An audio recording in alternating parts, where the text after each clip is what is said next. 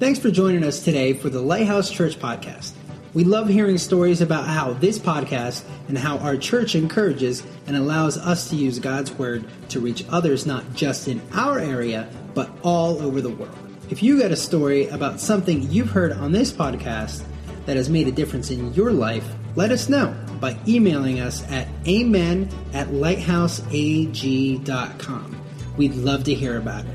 Also, if you'd like to help this ministry financially, you can do so online at w w w dot lighthouse a g dot com by clicking on the online giving and help us bring this message and others like it to you each week. Thanks for joining us. We encourage you to open your heart and minds today to experience a word from God.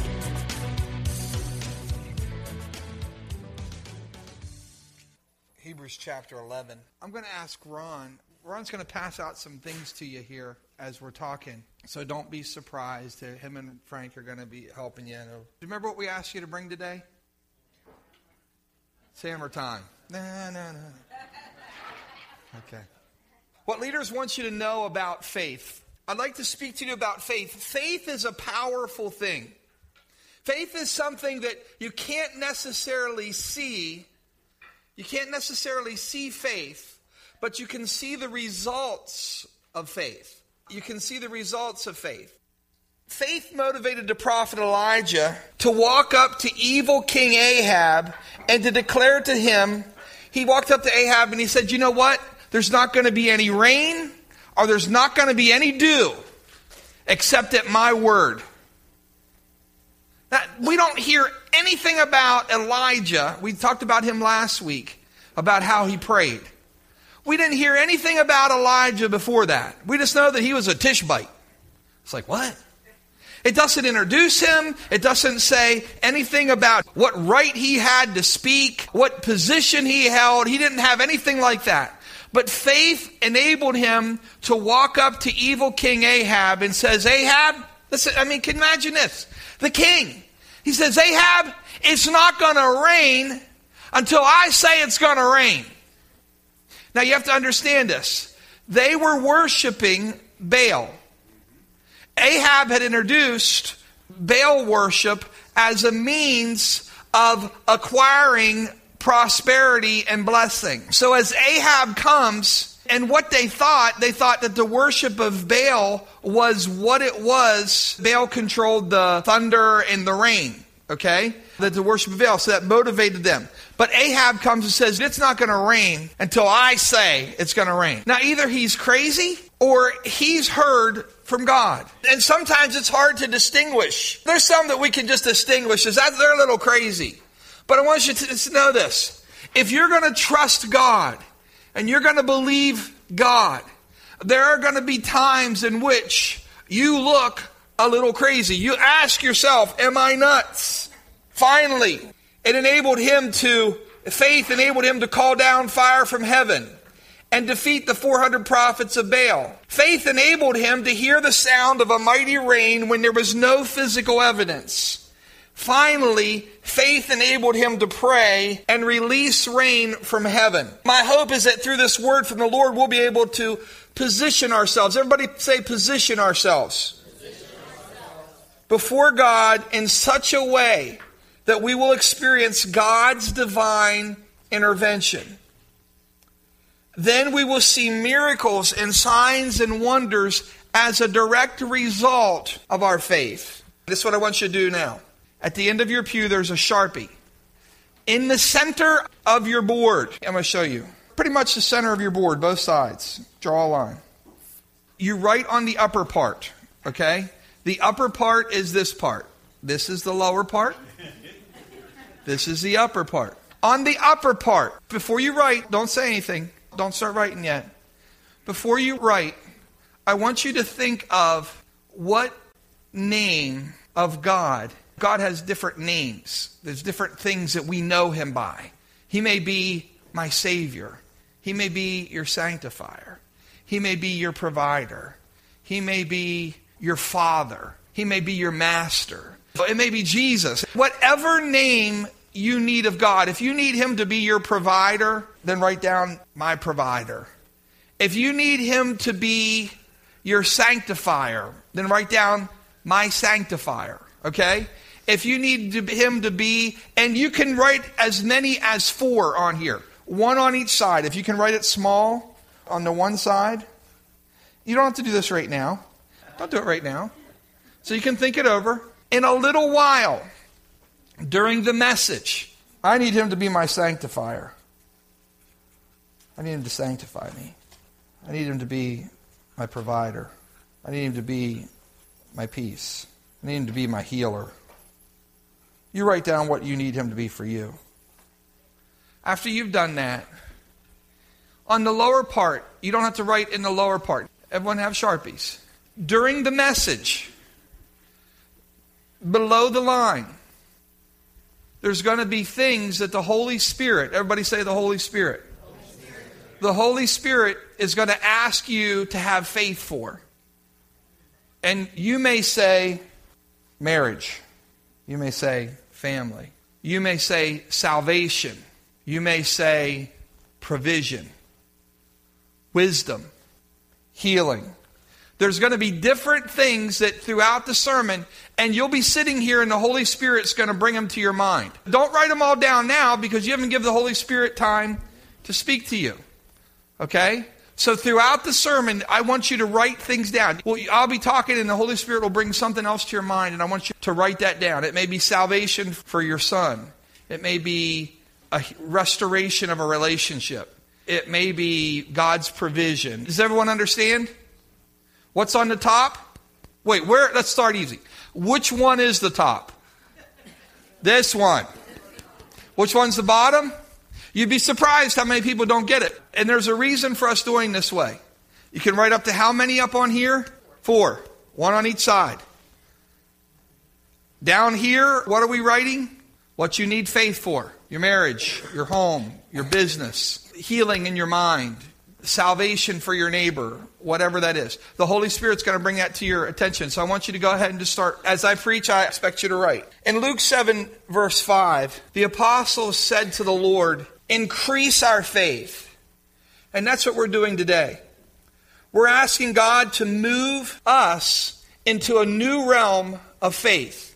Not in faith, but a faith in believing God that he can do the impossible. Let me just pray for you right now. Father, I pray that you would release supernatural faith in the minds, hearts, emotions, the lives of your people here today. Release a faith that far surpasses any challenge or any obstacle that we face. Open our eyes to the unlimited number of possibilities that surround us. Give us a measure of faith that's greater than the times and drives us forward. A measure of faith that strengthens our spirit to put a stake in the ground and inspires us to go after God for bold visions and achieves extraordinary things for your kingdom's sake and for your name's sake. And we pray this in Jesus' name. And everybody said, amen. And let me share with you what a few other people have written about faith. One person wrote, faith sees the invisible, it believes the incredible, and receives the impossible. Another one wrote, faith is the empty hand of the soul that reaches out to God and returns full. Faith believes God and is the God who does the impossible. Now, how does the Bible say that you and I can grow in faith? Faith comes by hearing. hearing. And hearing what? Word the Word of God. Second Corinthians, just kind of sit back and take these in. Second Corinthians chapter five, verse seven says, for we walk by faith, not by sight. Acts chapter six, verse eight. And Stephen, full of faith and power, did great wonders and signs among the people. Luke chapter seven, verse nine. When Jesus heard these things, he marveled at him and said to the crowd that followed him, I say to you, I have not found such great faith, not even in Israel. Ephesians chapter three, verse twenty. says, now to him who is able, can you finish this one with me? To do exceedingly, abundantly, above all that we ask or think, according to the power that works in us. Hebrews chapter eleven, verse six says, but without faith, it's impossible to please him. For he who comes to God must believe that he is, and that he is a rewarder of those who diligently seek him. Matthew seventeen, verse twenty. So Jesus said to them, because of your unbelief, for surely I say to you, if you have faith as a what? As a mustard seed. You'll say to this mountain, move from here to there, and it will move, and nothing will be impossible for you. For who? For you. It says, if you have faith the size of a grain of mustard seed, then nothing will be impossible for you. Well, I'm going to let the word speak for itself. Matthew nine, twenty-nine, then he touched their eyes, said, saying, according to your faith, let it be to you. And Matthew chapter fifteen, verse twenty-eight, then Jesus answered and said to her, O woman, great is your faith, let it be as you desire. And her daughter was healed from that very hour. Matthew twenty-one, twenty-one. So Jesus answered and said unto them, surely I say to you, if you have faith and do not doubt, you'll not only do what has was done to the fig tree, but also if you say to this mountain, be removed and cast into the sea, it will be done. In Habakkuk chapter two, verse four, behold the proud, his soul is not upright in him, but the just shall live by faith. Now, how do we step into the supernatural realm of faith? Well, according to Hebrews chapter eleven, verse one, it tells us that faith is the substance. Faith is the substance of things hoped for. Faith is the assurance of things hoped for. Faith is the title deed of things that are hoped for. Faith gives substance to what our hopes and our dreams are. Faith forms a solid ground for what we hope for. It also says that faith is the evidence or the conviction of things not seen. That faith is the proof. Faith is the proof of things we don't see. Now, this is so hard for us practical people. If you're created a particular way, and you you know you just function a certain way, faith is one of those things that's hard for some people who would consider themselves kind of a practical person, because a lot of times we want to believe in what we can see. We want to believe in what we can put our hands on. And yet faith is the evidence of those things that are hoped for. Faith makes us certain of realities that we do not see. Faith is to go beyond our senses. It enables us to go beyond our senses and see and recognize things that are invisible. And to be honest with you, even in preaching that, sometimes I'm like, what? God, I like to believe in things that you show me. I like to believe in things that I can see. And yet, can you see God? How many have seen him? Well, we recognize his work, and we recognize his presence, and we recognize the way that he moves in our lives, but we've not seen God. In Romans chapter four, Romans chapter four, verse seventeen, it says, as it is written, I have made you a father of many nations. He is our father in the sight of God, in whom he believed. The God who gives life to the dead and calls into being things that were not. You hear that? He calls into being things that were not. Against all hope, Abraham, in hope, believed, and so became the father of many nations. Just as it has been said to him, so shall your offspring be. Verse nineteen. Without weakening in his faith, he faced the fact that his body was as good as dead, since he was about a hundred years old, and that Sarah's womb was also dead. Faith does not deny the reality of what can be seen, okay? But faith does not discount the reality of what can't be seen. So Abraham, the verse says of him, that against all hope, without weakening in his faith, He faced the fact that his body was as good as dead. Abraham said, you know what? I'm one hundred years old. My body is as good as dead. Sarah's ninety years old. We're old. He didn't run around and say, we're not old. We're twenty-three. I'm not going to confess it. He didn't do that. He didn't run around and say, I'm not going to confess. I'm twenty. I'm eighteen. He faced the fact that his body was as good as dead. He didn't have his hand cut off and believe, I don't receive that my hand's cut off. He didn't do that. There's realities. There's realities that we can see. But just like there's realities that we can see, there's realities that we cannot see. And he chose to believe God in spite of what he could see with his natural eyes. Yet he did not waver through unbelief regarding the promises of God, but was strengthened in his faith and gave glory to God, being fully persuaded that God had the power to do what he had promised. That's what faith is. Faith is believing in God, that God has the power to do what he promised. Not what you promised, not what somebody else promised, but that God has the power to do exactly what he said in spite of your circumstances, in spite of your lack, in spite of your weakness, in spite of your illness. God has the power. And that's what Abraham believed, that God had the power. Now, faith is the power that creates things out of nothing. And I don't know if it's really, if that's an accurate point there, because it's not really out of nothing.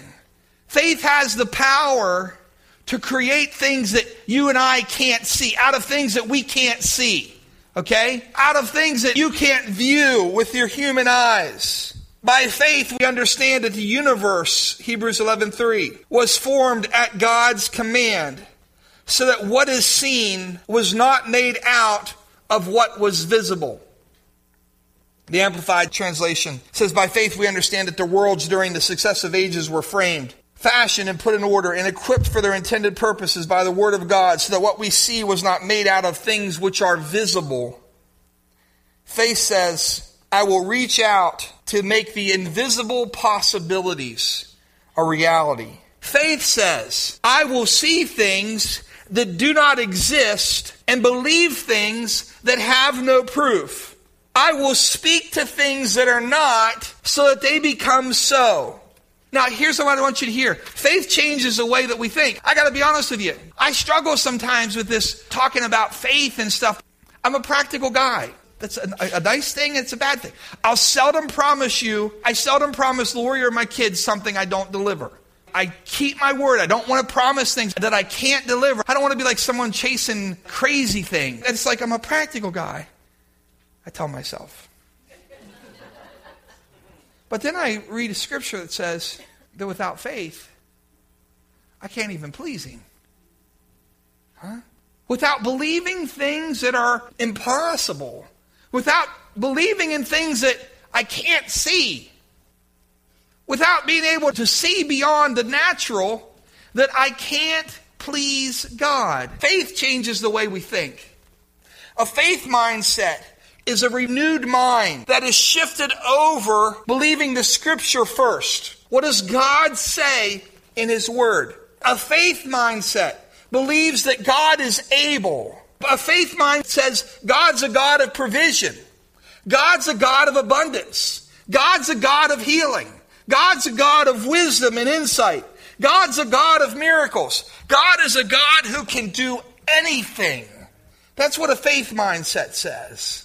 Jesus said in Mark nine twenty-three, if you can believe, all things are possible to him who believes. In Matthew nineteen twenty-six, but Jesus looked to him and said to him, with men, this is impossible, but with God, all things are possible. In Judges eighteen ten, it says, when you go out, you'll come to a secure place in a large land, for God has given it into your hands, a place where there is no lack of anything that is on the earth. I believe faith mindset begins with what I have, and sometimes it begins with what I don't have. But it also believes this. It believes that the natural things can be a starting point. A place of lack can be a place for miracles. Now, from the scripture, let me illustrate this to you. Look to the person next to you and say, what's in your hand? Well, I got a steak. I got a steak. That's what's in my hand. And you know what? I don't know. This might be a starting place for miracles for you. He said to Moses, let me read to you from Exodus four, verse two. Then Moses answered him, but suppose they will not believe me or listen to my voice. Suppose they say, the Lord hasn't appeared to you. So the Lord said to him, what's in your hand? And he said, a rod. I got a stick. It's my walking stick. What did that rod do whenever he lifted up over the Red Sea? It parted the waters. What did that rod do whenever he struck the rock? Provided water. See, God says, what is in your hand? The second thing, look to the person next to you and say, what's in your house? What's in your house? What's in your house? Some of you may say, I don't have a lot. First Kings chapter seventeen, it goes back to the gentleman who we heard about earlier, Elijah. You can read it when you go home. First Kings seventeen, verse eight through sixteen. Elijah goes to the widow at Zarephath, and he said to her, as he comes into the city, God directed him to go there. And he said to her, there's a terrible drought. He said, could you get me something to drink? So she starts off to go and get him a drink, and he said, could you get me a little cake too? And she said, I don't have enough. I don't have enough, she said. All I got is a little oil and a little flour. And we're going to make a cake. And my son and I are going to eat our cake and we're going to die. Because there's no provision. There's nothing else. And what does he say? Elijah said to her, make me a cake first. But he said, make me a cake and bring it to me first. And the scripture tells us she obeyed the voice of God. What a man of faith. He says, you take care of this first, and God will provide for you. And she did, and the scripture says that the oil never ran dry, and that the flour never ran out. Enough for her, her son, and Elijah. That entire famine. So what's in your house? Let me look to the person next to you and say, what's in your basket? See, what's in your basket? Some of you may say, I don't have enough. Faith says, what's in your basket? In John chapter six, verse nine, the disciples were out for a big meeting. The people were hungry. They were far off. There was McDonald's had closed down. All they had back then was Chick-fil-A, and they closed on Sundays. And so there was no place for them to eat. And Jesus says to them, you provide for them. Well, how are we going to provide? Well, there's a little boy, and he has, this young lad, he has five small barley loaves and two f- small fish. How far will this go among so many? Yet, listen, Jesus took them. When you give what's in your basket to Jesus, he takes it. He gave thanks and distributed those who were seated as much as they wanted. Wait, he didn't give them like, he didn't ration it. He gave them as much as they wanted, as much as they needed so they could eat their full. He did the same with the fish, and when they all had enough to eat, he said to his disciples, gather the pieces that are left over, nothing, let nothing be wasted. So they gathered them and filled twelve baskets with the pieces of the five barley loaves left over by those who had eaten. What's in your basket? What's in your mind? Look to the person next to you and say, what's in your mind? Isaiah fifty-five verse eight says, for my thoughts are not your thoughts, neither are your ways my ways, declares the Lord. Listen, if you'll allow him to, if you'll give God your mind, he can give you creative ideas. He can give you insight. He can give you wisdom. He can give you strategies. God can place in your mind a thought that will solve all kinds of problems. God can place a word into your mind that will take care of what you're up against. Finally, look to the person next to you. What's in your dreams? Joseph was one who had quite a few dreams. I want to say to you today, don't give up on the dream that God gave you. Don't give up on the dreams that God has placed in your heart. He's birthed in your heart. Micah seven, verse seven through eight, therefore I will look to the Lord. I will wait for the God of my salvation. My God will hear me. Do not rejoice over me, my enemy. When I fall, I will arise. When I sit in darkness, the Lord will be a light to me. I wonder if Joseph, we don't, he didn't have that verse back then, but whenever he sat in the prison, he didn't give up on his dreams. When he was sold as a slave into Potiphar's house, he did not give up on his dreams. And at the end of his life, he was able to say, you meant this for evil, but all the while God was working for my good. Don't give up on your dreams. Don't give up on obtaining the blessing, the favor, and the honor of God. Seek it. Ask God for his blessing. Ask him for his favor. Proverbs eight thirty-five, for whoever finds me finds life and obtains favor from the Lord. Proverbs ten twenty-two, the blessing of the Lord makes one rich, and he adds no sorrow with it. Don't give up following the God-given dreams, even when you see no apparent results. Habakkuk three, verse seventeen through nineteen, is really a word of faith. Habakkuk says, though the fig tree may not blossom, nor fruit be on the vines, though the labor of the olive may fail, and the fields yield no food, though the flock may be cut off from the fold, and though there be no herd in the stall, yet I will rejoice in the Lord. I will joy in the God of my salvation. Why? Because the Lord is my strength. He'll make my feet like deer's feet, and he'll make me walk on high hills. I want you to hear this.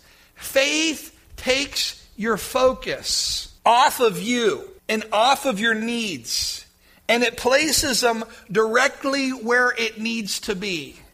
Where does your focus need to be? On the Lord. Your focus needs to be upon the Lord. And what faith does, faith puts our focus back where it needs to be. Now, take a minute. I want all of you just to take a minute and go ahead. If hopefully finish that off. Now this is what I'm going to ask you to do. Put your pen, after you're done, put it at the end of the pew. Everyone pass it down to the end of the pew. There's someone who comes after you. But there is someone who comes after you. And grab your hammer. How many of you have a hammer? You know what? What did Jesus say? It may be too late for you to get your hammer. The, you know, it's like the wise and the foolish. Virgins. This is just like a little pre-test for that. So on your way out, we got two hammers up here. You can share one with family. If you see someone without a hammer, don't take the parable to heart. Let them share yours. I'd like you to stand up and everybody line, line up against this wall. Everybody. We're going to take these outside and we're going to put a stake in the ground. When we're done putting the stake in the ground, but when we drive them in the ground, listen. You're not going to be able to see your problem anymore. Oh, man. What am I going to do about that? I'm not going to be able to see my problem anymore. That's going to be under my provider. That's going to be under my sanctifier. That's going to be under my everything. So I'm going to lead you outside, and I want you to follow in a line with me. I'm going to direct you where to go, okay?